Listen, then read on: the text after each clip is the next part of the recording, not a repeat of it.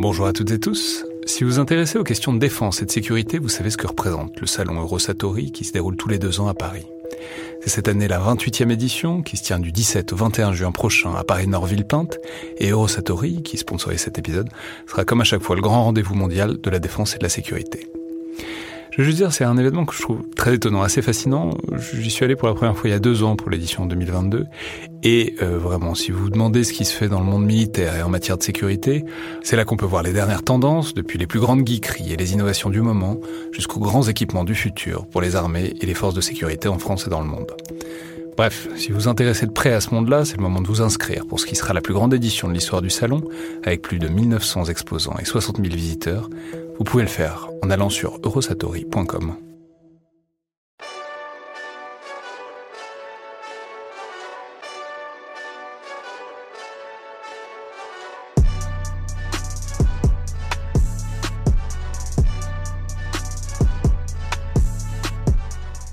toutes et tous et bienvenue dans le Collimateur, le podcast de l'Institut de recherche stratégique de l'école militaire, l'IRSEM, consacré aux questions de défense et aux conflits armés. Je suis Alexandre Jublin et l'émission d'aujourd'hui est consacrée au lien entre le cinéma et la guerre et à la représentation de la guerre au cinéma, à l'occasion d'un numéro de la revue Inflexion, dont j'ai le plaisir de recevoir la directrice de la rédaction, Emmanuelle Rio. Bonjour. Bonjour. Et le colonel Jean-Luc Cotard, membre du, du comité de rédaction et artisan historique de la revue depuis sa création, qui a aussi écrit dans ce numéro donc le 42 de la revue. Donc bonjour colonel. Bonjour, bonjour. Et on recevra aussi Jean Michelin, alors que je ne présente évidemment plus aux auditeurs. Il, enfin, ça c'est devenu un quota. Il doit être là une fois, au moins une fois par mois dans le podcast, mais qui passera à un moment de l'émission pour nous parler d'un article qu'il a écrit euh, dans la revue sur Pierre Schendorfer et la 317e section et en quoi elle constitue, enfin, ce film constitue un film culte pour un certain nombre de militaires français. Alors merci beaucoup à tous les deux d'être là et dans un premier temps je voudrais qu'on commence par parler un peu de la revue elle-même évidemment. Alors, j'ai tout de suite répété ce que j'ai déjà dit dans un autre épisode il y a quelques temps, savoir que c'est une revue un peu amie du podcast, qui a ses locaux pas très loin de l'IRSEM, dans l'école militaire, et dont les thèmes recoupent fréquemment ce qu'on aborde ici dans le podcast. Mais du coup, dites-nous peut-être, puisque vous êtes évidemment les aînés par rapport au podcast qui est encore tout jeune, qui n'a pas encore fêté son premier anniversaire, dites-nous peut-être comment la revue est née et de quoi il y est question. On peut peut-être partir pour tout ça euh, du sous-titre qui est la revue du dialogue entre civils et militaires. Alors je sais pas, Emmanuel Rioux, Jean Je vais peut-être me lancer. Allez-y, colonel. De façon historique, euh, la revue cherche à combler un manque. Le manque du, du militaire qui s'exprime. Et part d'un constat que non seulement les militaires ne s'expriment pas, mais en plus, lorsqu'ils s'expriment, ils ont des choses à dire et que bien souvent, lorsqu'ils disent ce qu'ils font, on est étonné, et que lorsqu'ils disent ce qu'ils font, ils s'excusent de, dire ce qu'ils font. Et en fait, la revue part de ça, faire parler les militaires de ce qu'ils font, et à partir de cette expérience, de ces expériences, essayer de regarder comment cela peut avoir un écho dans la société, sous l'angle philosophique, historique, géographique, anthropologique, euh, et que sais-je. Emmanuel Rioux, dites-nous euh, justement peut-être ce qui fait, le, ce qui fait les, angles communs, quoi. C'est-à-dire comment est-ce que vous pensez au numéro, comment est-ce que vous pensez au thème? disons qu'est-ce qui fait pour vous l'identité de la revue et des thèmes euh, que vous choisissez, puisque là c'est guerre et cinéma, mais il y a toute une variété de thèmes. Euh, donc moi déjà je suis arrivée à la revue il y a 11 ans, on est venu me chercher, je travaillais dans le monde de l'édition. et quand on m'a présenté la revue, je me suis dit c'est quoi ce, ce truc? Bizarre, j'avais strictement aucun lien avec le monde militaire. Et je me suis souvenu que quelques temps avant, j'étais à l'Encyclopédia Universalis et on avait fait un gros bouquin qui s'appelait L'inventaire de la Grande Guerre. Et euh, quand le responsable scientifique nous avait apporté euh, son projet, euh, notamment ses projets d'auteur, il y avait des militaires. Et on s'était tous regardés, les éditeurs, en se disant mais qu'est-ce qui vient nous enquiquiner? Avec des militaires qui vont nous raconter pour la 95e fois la bataille de Verdun en poussant des petits pions euh, ou le fonctionnement du fusil Lebel. Et je me suis euh, souvenu de ça quand on m'a proposé de devenir rédactrice en chef de cette revue. Et pourtant, c'est important, hein, le fusil Lebel, hein, je vous garantis. Certainement. Euh, mais moi qui suis historienne du monde de la culture, j'avoue que j'ai été totalement euh, surprise par, euh, par cet apport de, militaires, ignorant totalement qu'ils faisaient autre chose que la guerre et qu'ils étaient tous euh, aussi formés que moi, si ce n'est plus, d'un point de vue universitaire. Et donc je me suis souvenu de ça en me disant effectivement, euh, il y a beaucoup de choses à faire et c'est un très beau projet. Donc le fonctionnement de la revue euh, à proprement parler, il y a un, un cœur nucléaire, on va dire, de la revue, qui est le comité de rédaction. Au quotidien, à la rédaction, on est deux. Il y a moi, qui suis directrice de la rédaction, rédactrice en chef, et euh, un sous-officier. Euh. Et donc la revue un directeur qui est un général, qui est le général Benoît Durieux, que vous allez recevoir euh, d'ici peu. avant, il y a eu le général Lecointe, il y a eu le général Margueron. Et il est secondé. C'est un, assez beau CV. c'est pas mal. on les choisit bien, les membres du comité de rédaction. Ils font des belles carrières. Ah, bah, soit, soit, ça, soit, soit on choisit essentiellement les officiers de haut état-major à partir de leur, de leur, poste dans la revue Inflexion. Surtout que quand la revue, quand la revue a débuté. Euh, le général Lecointe était lieutenant-colonel, euh, Goya était commandant, euh, Durieux devait être lieutenant-colonel aussi. Bon, voilà, donc ils ont grandi avec nous. Et donc il y a le cœur nucléaire de la revue qui est le comité de rédaction qui se réunit à peu près tous les mois et demi, deux mois. Et c'est là que nous choisissons c'est là que nous, discutons énormément. Euh, ce sont des séances qui durent euh, plusieurs heures, où euh, on, brasse des idées, on parle d'actualité, on parle de plein de choses. Et au milieu de tout ça naissent les idées de, des futurs numéros de la revue. Mais alors, prenons par exemple ce numéro, donc ce numéro Guerre, et cinéma. Comment est venue l'idée de ce numéro? Alors, je soupçonne que ça doit avoir quelque chose à voir avec Bénédicte Chéron, qui est aussi au comité de rédaction de la, revue, et qui originellement travaillait sur le cinéma et le cinéma de guerre, même si elle a depuis diversifié et élargi ses intérêts. Mais c'est très intéressant, en fait. C'est aussi quand on est dans une revue, quand on fait une revue, très concrètement, comment est-ce qu'on prend la décision? Comment est-ce qu'on décide de consacrer un numéro à ça? Alors en fait, on est, ça peut partir de plein de choses différentes. Donc euh, je vous dis, c'est une, une, séance où on parle de plein de choses. Euh, et où tout d'un coup, euh, ben on se il y a quelque chose qui nous attire. Alors on est comme tout le monde un peu dans l'air du temps, euh, mais ça peut partir de plein de choses. Sur le cinéma, j'avoue que je me souviens plus exactement du départ. Sauf que ça correspond effectivement à l'arrivée de Bénédicte au comité de rédaction euh, et que le cinéma est souvent très est toujours présent dans nos dans nos séances parce que régulièrement quand on parle d'un sujet, il y en a un qui dit ah ouais mais dans tel film euh, il y a ça, tu te souviens et on parle musique, on parle euh, citation, euh, voilà et donc il nous a ça nous est apparu euh, naturel de faire, de faire ce numéro Guerre et cinéma qui nous trottait dans la tête depuis un petit moment.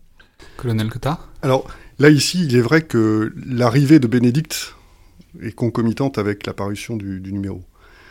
Néanmoins, pour d'autres euh, numéros, par exemple euh, la violence, violence totale, euh, c'est l'expérience du colonel Hervé Pierre qui, revenant de RCA lorsqu'il commandait son régiment, a fait part d'un certain nombre d'incidents qu'il avait vécus.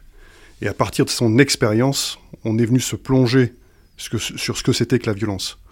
De la même façon, euh, on, prépare un numéro sur euh, l'engagement, s'engager.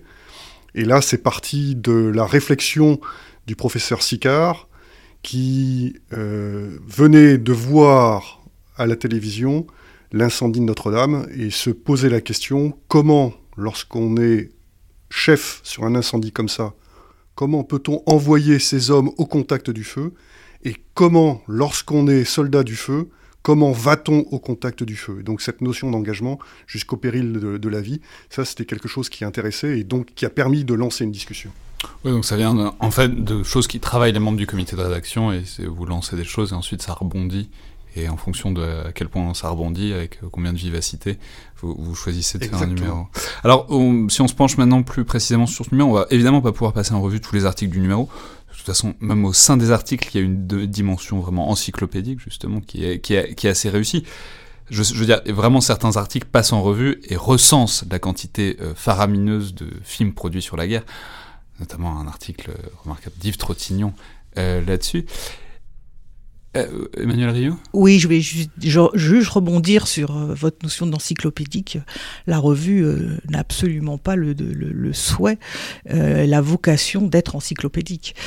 sur un sujet, les sujets que l'on traite, comme vous avez pu le remarquer, sont souvent très vastes. On pourrait faire 15 numéros de, de 800 pages à chaque fois. Donc il faut effectivement trouver un axe et faire des choix.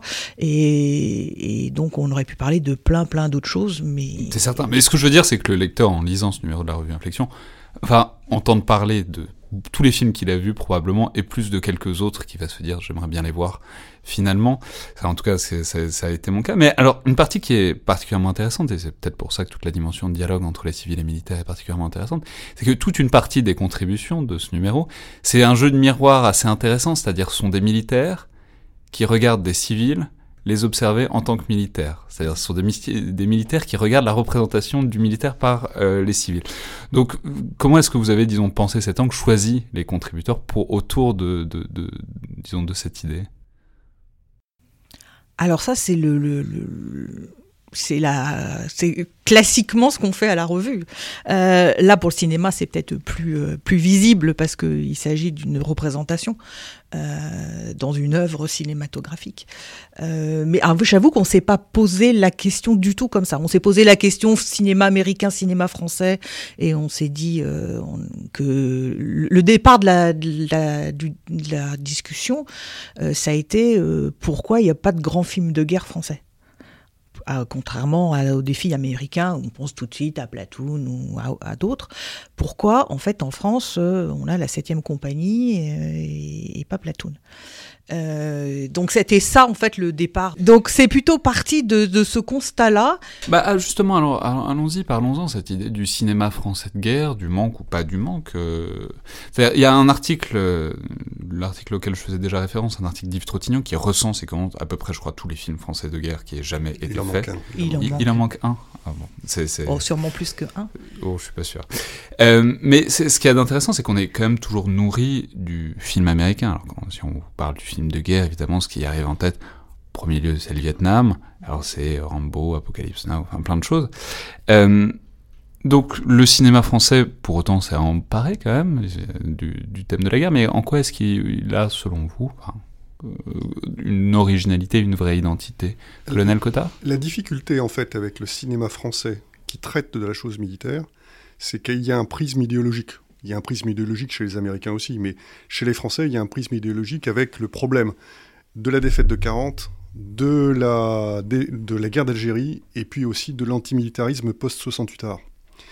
Et, derrière tout ça, il y a une caricature systématique, il y avait une caricature systématique de la chose militaire, qui n'était pas perçue euh, comme... Euh, quelque chose d'essentiel pour le pays, qui était quelque chose d'important ou quelque chose de sociologiquement intéressant, mais quelque chose de plutôt caricatural, parce qu'on regardait essentiellement euh, les bidas euh, qui sortaient euh, à la gare de l'Est avec leurs quilles et qui n'attendaient qu'une seule chose, c'est d'être libérés. Mais d'une manière générale, il y a quand même un certain nombre de films du cinéma français qui s'emparent quand même du thème. Et alors, bah, allons-y, peut-être donnons des titres. C'est quoi pour vous les grands films de cinéma français euh, sur la guerre? La 317e section. Ah, on va en reparler. Vous n'avez pas le droit à celui-là, il faut en trouver un autre. Il y a les fragments d'Antonin, qui est d'ailleurs que Trottignon ne, cite pas, qui est, qui est méconnu, et qui est le film qui en fait permet euh, d'arriver à la mission cinéma.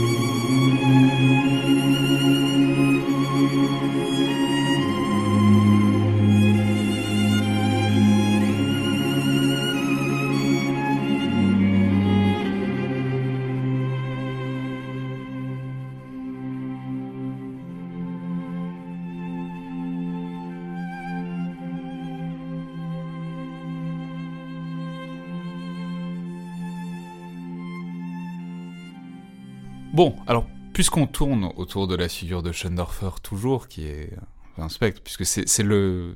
C'est une référence euh, un peu omniprésente, mais c'est une référence auquel ce numéro s'attaque de front, et euh, qui dans ce numéro euh, pourrait s'y attaquer mieux que le lieutenant-colonel Michelin qui nous, a, qui nous a rejoint depuis, qui consacre donc un article à la 317e section, film de 1965 de Pierre Schoendorfer, adapté d'un roman déjà écrit par Pierre Schoendorfer, qui raconte donc l'Indochine, au moment de Dien Bien Phu, et en même temps si proche et en même temps si loin de Dien Bien Phu, euh, de l'action euh, elle-même de la bataille de Dien Bien Phu. Euh, et ce que vous écrivez, Jean Michelin, c'est que c'est un film qui, selon vous, est devenu culte pour les soldats français, dans une certaine mesure, parce qu'il représente quelque chose justement de particulièrement français. Euh, et pourtant, c'est vrai qu'il n'y a pas de tourelle ni de chenille euh, dans la 317e section, mais quand même, je, je, pour une des raisons qui m'échappe encore, mais que vous allez nous expliquer, ce film vous a quand même plu. Alors, expliquez-nous peut-être d'abord, quand est-ce que vous l'avez vu ce film? Alors moi je suis un, euh, je, suis arrivé tardivement à Schoendorfer hein, euh, parce que je suis pas issu du tout d'une famille euh, de, militaires où les films de Schoendorfer étaient quelque chose qui se transmettait. Donc moi je l'ai découvert, je pense, quand je préparais Saint-Cyr en lycée militaire. donc on est à la fin, au tournant des années 2000, et le film est déjà sorti depuis plus de 45 ans. C'est un peu particulier de s'attaquer à, la 317e section et à Schoendorfer euh, dans le cadre d'Inflexion, parce que euh, ce, numéro sur guerre et cinéma, il était quand même piloté par, euh, par Bénédicte Chéron, qui a fait sa thèse sur Schoendorfer, qui lui a consacré une très belle biographie, que je vous recommande d'ailleurs.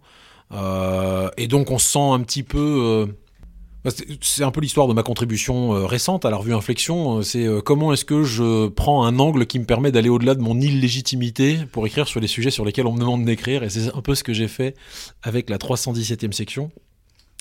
Euh, et j'en parle d'autant plus volontiers que c'est un film, euh, voilà, que moi j'ai avec lequel j'ai pas grandi, mais qui qui m'a quand même construit. Non mais du coup vous l'avez vu donc au lycée militaire. Vous l'avez vous le bingez C'est-à-dire, est-ce que, je suis désolé pour l'anglicisme, mais est-ce que vous le, vous le revoyez régulièrement? Je le revois régulièrement euh, et j'y vois plus de choses aujourd'hui qu'à l'époque. En fait, la première fois que j'ai vu la 317e section, je pense que j'ai été déçu.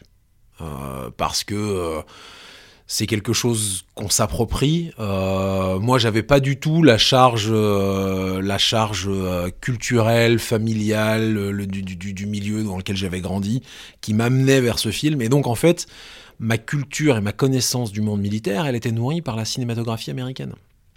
Euh, qui est un autre aspect d'ailleurs qui est traité dans, la revue avec un article de Brice Blanc sur, euh, sur comment est-ce qu'on construit une vocation militaire par le cinéma américain. Bref, donc en fait j'ai compris plus tard euh, ce, qui, est beau dans ce film, c'est que euh, c'est une fois qu'on a vécu les expériences de commandement, euh, je ne vais pas dire comparables, parce que personne dans les officiers de ma génération n'a vécu quelque chose de comparable à la guerre d'Indochine, mais, un petit peu similaire, qu'on comprend ce qu'il y a de fondamentalement français ce que, j'écris dans l'article, dans ce film. Et en fait, c'est un film important pour les jeunes lieutenants parce que tout est dedans tout est dedans, de la figure du sous-officier à, euh, à la, tout, toute la construction mythologique de la figure de l'officier français, euh, telle qu'elle existe depuis euh, ces dernières décennies, elle est dans ce film.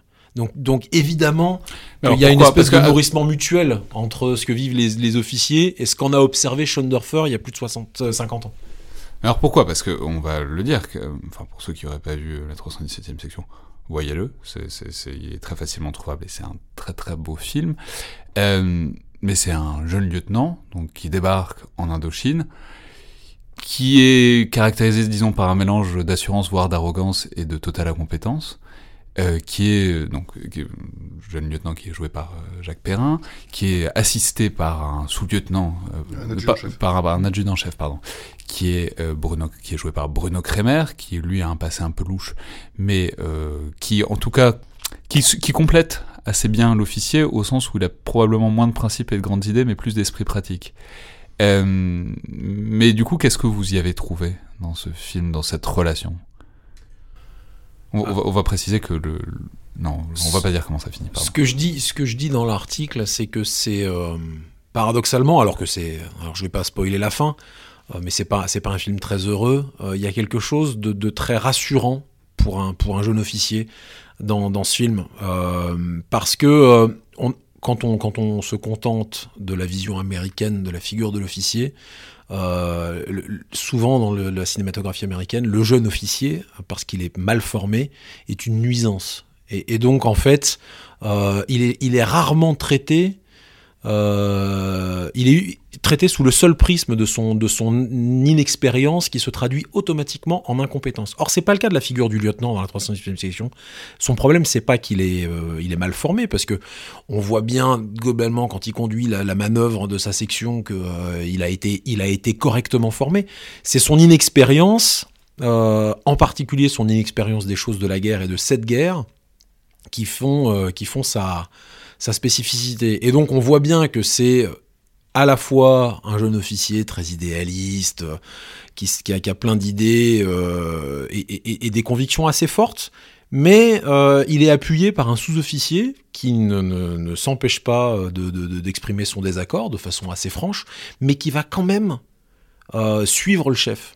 Et ça, euh, moi je pense que pour un, pour un jeune lieutenant, savoir qu'on va avoir un sous-off qui est capable de euh, nous, nous, conseiller, nous aider, nous guider, moi je dois énormément à mon premier sous-officier adjoint, comme tous les officiers je pense, euh, qui est un type qui m'a appris tout ce qui me manquait. On est très bien formé, euh, c'est un truc que je dis ré- régulièrement quand on est, quand on est officier dans l'armée française et quand on arrive en régiment sur le plan technique, mais il y a tous les à côté.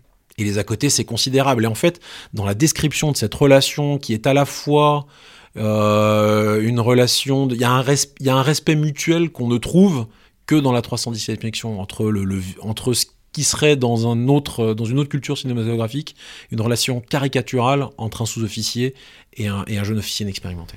Colonel Cotard En fait, ce qui est intéressant, c'est qu'on n'a pas, on n'a pas le, le héros euh, type qui va être avec euh, des armes euh, qu'il va être capable de, d'utiliser de façon euh, magnifique et, et surprenante. Non, on a quelqu'un qui est homme. Et, on est au niveau de l'homme, c'est ça qui est intéressant. Et, donc le militaire n'est pas le super-héros, le militaire est en son niveau d'homme et il travaille, l'officier travaille avec le sous-officier. En fait, c'est comment on fait une équipe comment on poursuit une mission en faisant équipe et en construisant au cours de la mission l'équipe. Et comment les uns agissent sur les autres. Et ça, c'est ça qui est super. Et c'est ça qui manque en fait dans les films américains. C'est pour ça que à chaque fois qu'on avait des discussions au comité de rédaction, à chaque fois les militaires disaient mais ça c'est pas ça, c'est pas ça la vie militaire, c'est pas ça les opérations. C'est pour ça que lorsque la, revue est née et qu'on a commencé à, parler euh, expérience du militaire, tout de suite, la nécessité de parler de cinéma est, venue, et on n'a jamais trouvé le moyen de le faire avant de produire ce numéro. Alors pour rester, pour terminer sur la 317e section, à quel moment euh, vous avez compris que c'était un truc que vous partagiez avec d'autres militaires? C'est-à-dire à quel moment vous avez compris que vous n'étiez pas le seul à regarder ce film, qui par ailleurs, euh, je vais le dire, c'est un très beau film, c'est pas, euh, ça, ça pète pas dans tous les sens. Enfin, c'est pas, c'est, c'est- il y a moyen de s'ennuyer devant ce film, et c'est pas forcément grave, on peut s'ennuyer devant des très très beaux films, et on passe quand même des très bons moments. Mais je veux dire, c'est un film lent, avec une pause synchro, enfin bref, le fait que les, les, les, fait, les dialogues sont faits en studio après, qui est très visible, donc c'est toute une manière de, de voir et de représenter euh, le film. Enfin, je veux dire, c'est, c'est, on n'est pas en train de parler d'Apocalypse Now ni de Rambo, c'est pas un film qu'on peut regarder tous les deux soirs. Donc à quel moment est-ce que vous avez compris, Jean Michelin, que c'était quelque chose que vous n'étiez pas le seul à regarder en fait? Très tôt. Très tôt, euh, je pense que je l'ai compris euh, dès Saint-Cyr, en fait. Que c'est- qu'il y avait quelque chose de, de- de- d'extrêmement fort et d'extrêmement unificateur. Je- je- J'entends encore une conversation que j'avais eue avec un. Quand on arrive à Saint-Cyr, on arrive de, différents horizons, de différents lycées, donc on, il y a un grand brassage qui est fait, mais globalement, il y a quand même une communauté euh, qui est issue euh, des, classes préparatoires militaires, qui se qui, un certain nombre de, perspectives différentes et où en fait tout le monde a vu ce film avant même de rentrer à Saint-Cyr. Euh, moi, je me souviens très bien d'un copain qui disait Ah ouais, la, 317e section, je l'ai vu 20 fois. Euh, on essayait de fumer autant de clopes que le, que le personnage euh, principal dans le film, on n'y arrivait pas. C'est un détail, mais ça m'a marqué parce que c'est un. Je pense que moi, à cette époque-là, j'avais dû voir le film une fois ou deux. Et, et, j'avais pas spécialement remarqué que le, que, le, que le lieutenant fumait comme un pompier. Bon, je l'ai vu après, pour d'autres raisons. mais, mais et ensuite, en arrivant, quand j'ai commencé à quand j'ai commencé à réfléchir un peu sur ce sujet, quand on était dans les dans les premières réunions où on montait le, numéro sur guerre et cinéma et où je me suis proposé pour écrire un article euh, là-dessus. Euh, j'ai bien vu que quand j'en parlais autour de moi, il y avait quand même, euh, il y avait quand même une vraie appétence. Vous prenez un officier de l'armée de terre française et vous lui dites la 317e, la 317e section, obligé, il l'a vu. Obligé. Obligé. Jean Cotard Alors moi, je suis entré à Saint-Cyr une vingtaine d'années avant Jean Michelin. Et je n'ai vu la 317e section qu'à Saint-Cyr. Et la plupart des camarades de ma section n'ont vu la 317e section qu'à Saint-Cyr. Et en fait, parce que à cette, à cette période-là, on ne parlait plus de la guerre d'Indochine, on ne parlait plus de la guerre d'Algérie. C'était 1982. Et donc, c'est c'est après 1975, il ne faut pas l'oublier, mais c'est un autre monde. Et ce qui est intéressant, c'est que lorsqu'on est sorti du visionnage de ce film, on était tous émus, on ne savait plus quoi dire, et euh, notre chef de section qui nous avait euh, programmé la séance euh, nous a dit il faut qu'on en reparle, mais actuellement je ne peux pas en parler. Emmanuel euh, oui, je vais juste dire, vous avez compris euh, ce que vient de dire Jean-Luc Cotard, la, 317e section, elle est projetée pour euh, tous les élèves officiers, que ce soit en Corniche ou à Saint-Cyr après. Je pense que c'est encore le cas, mais ça fait partie de, on va dire que ça fait partie de la formation, de la formation de l'officier. Il, est régulièrement projeté aux écoles, justement pour susciter euh, aussi le débat, pour en discuter, pour voir en quoi il est euh, emblématique du, soldat, euh, de l'officier français. Et pour juste pour rebondir sur ce que vous disiez tout à l'heure, tous les militaires que je connais, tous les officiers que je connais, euh, vous parle avec émotion de l'adjudant-chef qui les a accueillis quand ils sont arrivés, euh, jeunes lieutenants euh, frais et moulus de Saint-Cyr, pour leur premier poste. Et j'entends encore le général Marchand à une réunion du comité de rédaction ou autre qui en parle avec les larmes dans la, dans, dans la voix et qui les qui considère comme celui qui les a formés réellement hors, hors, de ce qui est un enseignement théorique. et le lien est indéfectibles tout au long de leur vie. Ils se tomberont dans les bras euh, euh, dès qu'ils se reverront, à quel que soit le niveau de leur carrière et que le général soit devenu 5 étoiles, euh, ça sera toujours pareil. Ce lien est d'une force incroyable. Non mais alors j'y pense, ça, pose aussi une autre question qui est pas directement traitée par la revue, mais qui, qui est une question importante, c'est comment est-ce qu'on parle aux jeunes officiers, aux jeunes soldats? C'est-à-dire il y a il y a seulement une quantité finie de choses qu'on peut leur apprendre euh, dans un amphi, dans une salle de classe ou euh, en train de marcher et de faire des exercices. Et il y a aussi des choses qu'il faut communiquer autrement. Euh, et du coup, le cinéma peut être un vecteur de ça. Mais alors bon, la 317e section, les gens ont compris qu'on trouve que c'est plutôt un bon film. Mais est-ce qu'on pourrait trouver un équivalent? Des équivalents? Peut-être y aurait-il l'honneur d'un capitaine? Qui est sorti en 82. Toujours Schonderfer. Réflexion sur. Euh, il y a un truc avec Schonderfer, parce que par ailleurs, il faut le dire, Schonderfer a été dans l'armée. Oui, alors. Schonderfer a vu. et on en reparlera après, mais c'est-à-dire il n'a pas cette espèce de côté documentariste de deuxième ou troisième main, c'est de regard extérieur, il a un côté, ben voilà, militaire qui représente la vie militaire.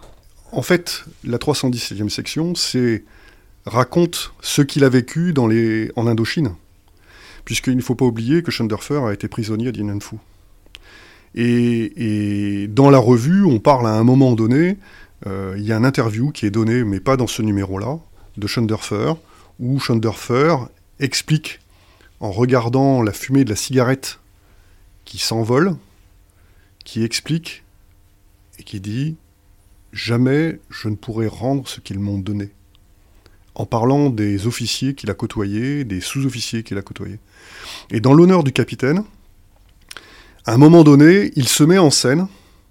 Il est au fort d'Ivry, à l'établissement cinématographique des armées, et il est en train de visionner euh, des, combats de la Légion. Et on voit des légionnaires qui montent au combat sur une, colline dans, dans des bois. Et il dit, lui, il monte, il va tomber, il va mourir. Et en fait, il revoit ces images. Et c'est à partir des images qu'il reconstruit une histoire. Donc il parle, il part, il part et il parle de ce qu'il a vécu. C'est pourquoi ça donne totalement un, sens à ce que ressentent les gens. Et d'ailleurs, en, vous parlant, je ressens des, frissons parce que je revois les images, je revois, ça marque.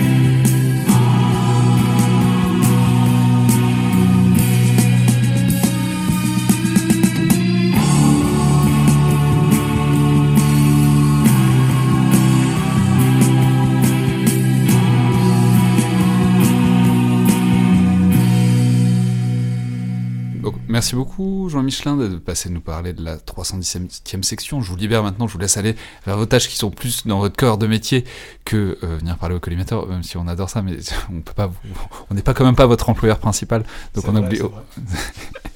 Merci. de votre accueil. C'est toujours un plaisir de revenir. Merci à vous. Donc on va maintenant clore un peu le chapitre Schendorfer de ce podcast qui a été très long, mais en même temps il, le mérite bien. Mais je quand même répéter que ce n'est pas un numéro sur Pierre Schoendorfer. Pierre Schoendorfer n'est que, n'est que l'un de euh, tous les réalisateurs et de tous les films dont vous parlez. Mais euh, ça pose quand même une question, justement, ce, que vous parlez, ce dont vous parliez à l'instant, euh, la manière que Pierre Schoendorfer avait travaillé. Ça pose une question qui est assez transversale sur cette question de guerre et cinéma, c'est la question de la relation entre l'institution militaire et les producteurs de films et, les réalisateurs. Alors, c'est une relation qui n'a pas toujours été stable, qui parce qu'en fait, c'est un peu la condition de possibilité d'un cinéma qui soit un peu informé sur tout ça. C'est une certaine coopération entre l'armée et au moins les producteurs et les réalisateurs. On en parlait il y a quelque temps avec Antonin Baudry. C'est le fait que, par exemple, il ait pu monter dans des sous-marins, euh, au-delà même de l'apport financier. Alors, peut-être, euh, dites-nous où est-ce qu'on en est aujourd'hui en France? Quel, Je veux dire, quel, quel est le rapport de l'institution militaire aux représentations qui se développent sur elle et euh, à l'aide éventuelle euh, qu'elle peut apporter euh, pour monter des films qui soient informés justement sur la réalité militaire. Emmanuel Rio oui, je voulais juste vous faire remarquer que dans ce numéro, on parle de films, mais on parle de documentaires aussi. On a, choisi de traiter des deux sujets et quel que soit le vecteur de diffusion que ce soit la télévision, donc on parle aussi de séries, donc quel que soit le, vecteur. Euh, donc il faut bien faire aussi la distinction euh, pour le, rapport de la, des armées, du ministère avec le, avec le film, l'objet film, c'est que pour commencer, il y a quelque chose qui s'appelle le CPAD, anciennement euh, cinéma aux armées, qui existe depuis 1915, donc ce que j'allais dire, un gros siècle, qui est donc l'armée est productrice de d'images. Euh, et le fond de le CAPAD est d'une richesse extraordinaire et nombre de réalisateurs euh, euh, vont y, consulter et prendre des images. Et puis après, il y a euh, le film de fiction.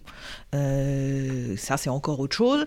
et donc là, il y a des choses qui ont bougé plus récemment. Je, vais donner la parole à, Jean-Luc qui connaît bien mieux le, sujet que moi. Donc maintenant, avec ce qui est la mission cinéma, dont on parle aussi dans, dans le numéro. En fait, toute la difficulté qu'il y a autour des relations cinéma euh, et armée, en fait, c'est la question de la propagande, de la manipulation. Et, la question aussi que de la façon dont les militaires se, se ressentent et se revoient dans les images qu'ils voient sur le grand écran. Pour ça, il y, a un, article qui, euh, qui, explique comment un général au départ dit euh, les, les, cinéastes, les journalistes sont tous des enfoirés, grosso modo, et tout ce qu'on fait pour les aider, ça va se retourner contre nous. Euh, et, donc, en fait, euh, la, grande difficulté, c'est comment réussir à aplanir cette méfiance réciproque entre les uns et les autres. Et, ça ne peut se faire que par une acculturation mutuelle. Et donc, forcément, quand on parle d'acculturation, c'est quelque chose qui va prendre du temps. Donc, si on, on prend en compte cette difficulté, comment est-ce qu'on va faire? Le ministère a décidé de créer une mission cinéma au sein de la délégation à l'information et à la communication de la défense, qui va aider les producteurs et les réalisateurs. Les producteurs sont ceux qui financent, les réalisateurs sont ceux qui vont tourner les images et parfois vont, rédiger le scénario. Et donc la mission cinéma va expliquer ce que c'est que la vie des militaires et comment ils vont pouvoir être aidés par les armées pour avoir un film qui soit le plus réaliste possible. Ça ne veut pas dire que ce qui va sortir sur les, écrans sera totalement réaliste.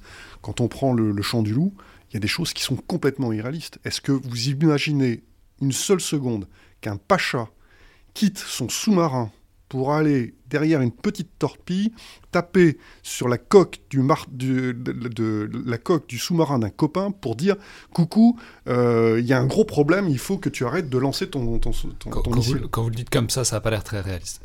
quand, à l'intérieur du film, on se laisse un peu plus prendre par l'action. Mais oui, oui, c'est genre. Mais on peut parler aussi du RPG 7 euh, qu'on va tirer. Euh, ouais, on va pas en reparler. Ça, ça, ça, a déjà fâché beaucoup de gens. Mais peu importe. Il faut clôturer le débat sur ce RPG. Il, n'empêche que ce chant du loup est, est un bon film parce qu'on montre énormément de, belles choses. Et on montre toutes les difficultés, même si c'est parfois un peu caricatural, on montre les difficultés de la vie des sous-mariniers. Et c'est ça qui est intéressant. On comprend la difficulté de la vie des sous-mariniers, avec toutes leurs angoisses. Et donc, pourquoi Baudry a-t-il pu faire un bon film? C'est parce qu'il a eu l'humilité de se, de se plonger dans la vie des sous-mariniers, et parce que la marine a eu l'intelligence d'essayer de, faire de la pédagogie à son égard. C'est pour ça qu'on a un bon film.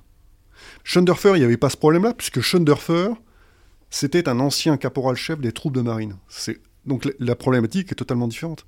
Quand on parle, par exemple, des fragments d'Antonin, fragment d'Antonin qui est sorti en 2006, qui actuellement sert de référence en classe prépa pour parler de la Première Guerre mondiale. En fait, c'est l'histoire euh, du traitement des premiers syndromes post-traumatiques à l'issue de la Première Guerre mondiale. Lorsque le scénariste, réalisateur Gabriel Lebaumin a fait son film, il a été refusé par la DICODE. Pourquoi? Parce qu'il y avait une scène de peloton d'exécution, parce qu'il y avait une sortie de tranchée où un lieutenant abattait un de ses euh, subordonnés. Et en fait, le, factuellement, le réalisateur avait trouvé des archives qui lui permettaient de dire il y a eu des pelotons d'exécution, il y a eu des sorties de tranchées où des lieutenants ont pété un câble et ont, eu des problèmes avec leurs subordonnés. C'est même pas que des archives, c'est maintenant dans quelque chose qui est extrêmement travaillé sur la Grande Guerre. Avec le général Bach en particulier. Enfin, c'est quelque chose qui est très documenté. Mais alors justement, il y a, donc, il y a les collaborations très officielles avec les pas des coproductions, enfin en tout cas les aides directes, mais il y a aussi des manières plus informelles de faire ça, et c'est notamment tout le rôle de ce qu'on appelle les conseillers militaires sur les tournages. Alors justement, c'est un article que vous avez écrit dans ce numéro de la revue Inflexion, euh, Jean-Luc Cotard, sur, disons, le rôle de cette personne qui vient conseiller, qui vient aider le réalisateur à faire quelque chose de, je sais pas, réaliste, ou en tout cas quelque chose qui ne soit pas absurde du point de vue de la cohérence militaire. Qui soit surtout crédible. Qu'il soit crédible vis-à-vis de l'institution qui représente le plus possible euh, l'institution, mais qui n'atteint pas à la liberté d'écriture et la liberté de pensée du réalisateur et du scénariste. C'est ça qui est important. Et donc en fait, le, gros problème, c'est euh, le, conseiller militaire, il est pris entre deux feux. Mais en même temps, c'est exaltant parce qu'il s'agit d'expliquer ce que l'on a pu vivre soi-même et de faire revivre autrement sous une forme de fiction quelque chose. Et donc c'est la, façon de faire passer les choses qui est extrêmement enthousiasmante. Avec justement aussi là-dedans un paradoxe. Alors je crois que c'est quelque chose que vous avez vécu vous-même, que vous avez que vous avez fait vous-même. Mais avec un paradoxe intéressant que vous soulevez là-dessus, c'est que le conseiller militaire ne, ne sait que ce qu'il sait, et que du coup, notamment pour les films historiques, vous relevez très bien que en fait du coup, il y a un réel risque d'anachronisme, parce que le conseiller militaire, il a vécu ce qu'il a vécu, donc il donne des conseils sur ce qu'il a vécu, mais il ne sait pas forcément comment on marchait 60 ans avant. Exactement. On, ne sait pas forcément comment on combattait 60 ans auparavant, et comment on tenait euh, les armes. L'exemple que vous, vous prenez, c'est dans le film indigène. C'est dans le film indigène, où à un moment donné, il y a le, les tirailleurs arrivent et abordent une, une maison, euh, et ils tiennent les armes comme euh, on, on tient les armes aujourd'hui lorsqu'on fait une fouille de maison. Alors pourquoi c'est pas réaliste? Parce que c'est pas comme ça qu'on tenait les armes à cette époque-là. Le, fusil n'était pas tenu de cette façon-là. Là, en fait, si vous voulez, dans le film indigène, ils tiennent le fusil à l'épaulé, alors que au combat, le fusil n'était épaulé que très rarement quand on se postait. Et en déplacement, on n'épaulait pas.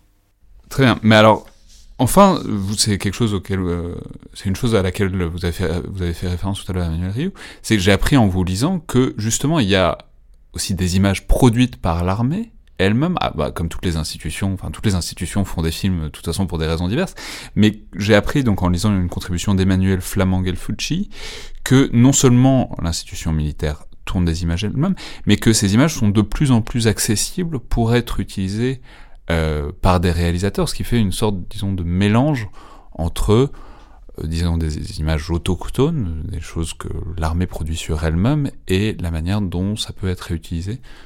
Emmanuel Rio alors à l'ECPAD, il y a des, de véritables trésors, parce que le CPAD a plusieurs euh, rôles, donc à la fois euh, euh, avec, il y a des soldats de l'image, donc qui partent avec leurs camarades sur les théâtres d'opération, au même titre que les autres, les autres soldats, et rapportent de quoi faire des documentaires, alors sur la défense proprement dite, mais qui peuvent aussi être utilisés par des chercheurs et par des réalisateurs, peut-être adjoints. Il y a des gens qui travaillent sur l'histoire du cinéma ou autre et qui, et qui vont se, se, plonger dans les fonds de le CPAD. Et le CPAD a donc des fonds très anciens, puisque ça fait donc plus d'un an d'existence, et surtout collecte des dons de particuliers ou d'autres institutions qu'ils restaurent. Oui, et qu'ils restaurent. Donc ils ont aussi des choses qui n'ont pas été tournées par les armées. Ils ont, moi, je me souviens quand j'ai visité le CPAD la première fois, ils ont des plaques de verre euh, qu'on leur a euh, des, des, des photos euh, du 19e ou autres qu'ils restaurent et qui sont, euh, qui, et qui sont après numérisées pour la plupart et qui sont donc consultables par tout à chacun. Il suffit d'aller à l'ECPAD de vous inscrire et vous pouvez consulter énormément de choses. Ils ont des écrans d'ordinateur, vous tapez ce que vous recherchez et ça va vous cracher des images. Et éventuellement réutilisable aussi. Gabriel Lebobin, Gabriel Lebobin explique d'ailleurs dans le dans un, dans un interview, explique comment lui, à l'ECPAD, a travaillé sur des images d'actualité et comment ultérieurement il les a réutilisées dans un documentaire au profit du service de santé des armées. Donc c'était des images sur le Rwanda qui étaient particulièrement difficiles à voir. Et là, ce ne, sont pas les armées qui imposent leur vision. Les armées, les sous-officiers qui avaient tourné les images avaient tourné des images brutes, brutales et violentes. Et lui, dans son documentaire, a travaillé pour éviter cette violence, mais pour pouvoir redonner un sens aux images. Et donc, vous voyez, il y a toute une série de, de, biais qui peuvent exister, et à chaque fois, quand il y a un biais, il y a, une interrogation. Et ce qui est intéressant, c'est de voir que chacun à son niveau peut se poser des interrogations. Et qu'il y a une complémentarité entre les différentes personnes qui appartiennent à cette chaîne de production, entre guillemets, qui est euh, le cinéma sur la chose militaire. Et enfin, la dernière euh, question dont j'aimerais parler au sujet de tout ça, c'est c'est en fait la question du message qui est contenu. Vous, vous y faisiez référence tout à l'heure, colonel, en parlant de la question de la propagande, de la publicité, etc. C'est-à-dire le danger, alors souvent exagéré, mais quand même qu'on imagine avoir trop de proximité, c'est que l'armée voudrait forcément faire des films à sa propre gloire. Ce à quoi vous faisiez aussi un peu référence euh, tout à l'heure au sujet euh, des fragments d'Antonin, c'est-à-dire l'idée qu'au moins, à minima, elle voudrait pas avoir représenté des choses qui pourraient être dommageables sur l'image générale de l'armée. Mais en fait, si on regarde à l'échelle d'un demi-siècle, la plupart des films, la plupart des films de guerre sont plutôt des films pacifistes. Et il y a dedans un article très intéressant de Brice Herblanc qui souligne assez bien qu'il faut prendre de la distance avec cette question du message, puisque de toute façon ça marche jamais. Et il raconte, alors Brice Herblanc est pilote d'hélicoptère dans l'armée de terre, euh, on le recevra peut-être un jour, on espère. Mais lui, il dit qu'il a eu l'envie de devenir militaire justement en regardant des films pacifistes, euh, notamment sur la guerre du Vietnam. Il n'est pas le seul.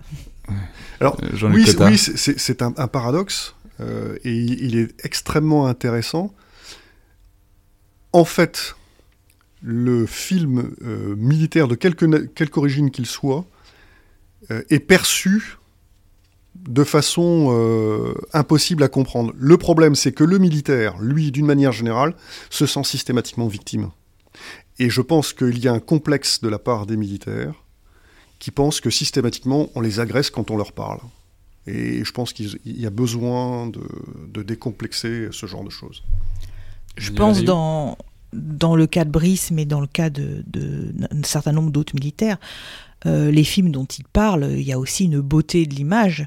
Euh, je veux dire, la charge d'hélicoptère, je pense que même si on n'est pas fan Amélie, si vous me permettez cette expression, ça a marqué euh, euh, tous les gens qui, qui l'ont vu, avec la musique, avec plein de choses.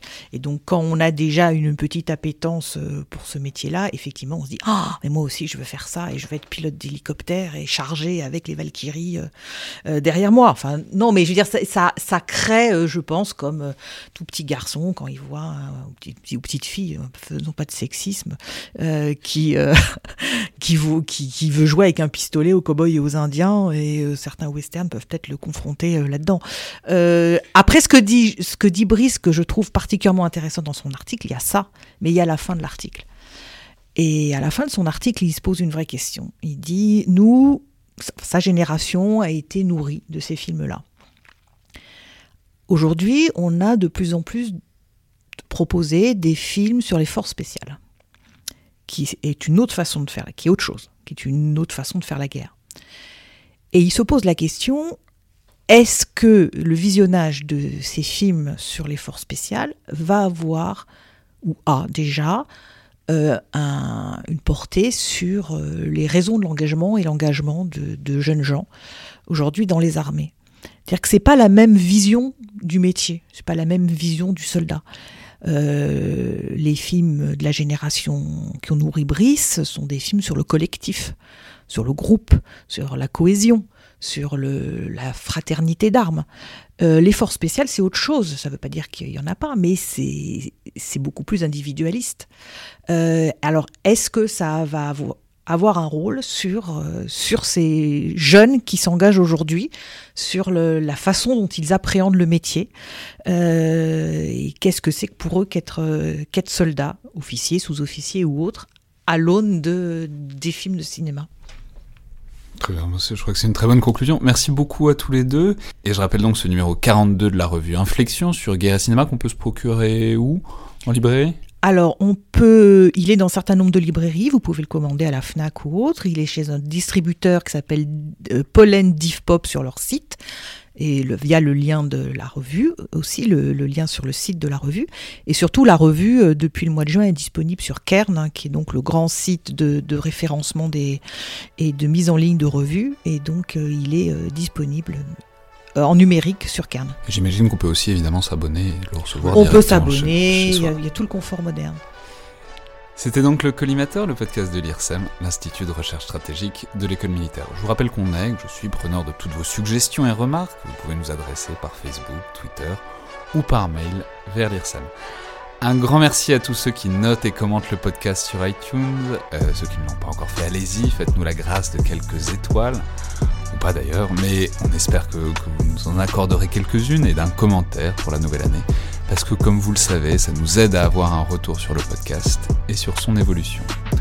Bonne fête à tous et merci, et à la prochaine fois.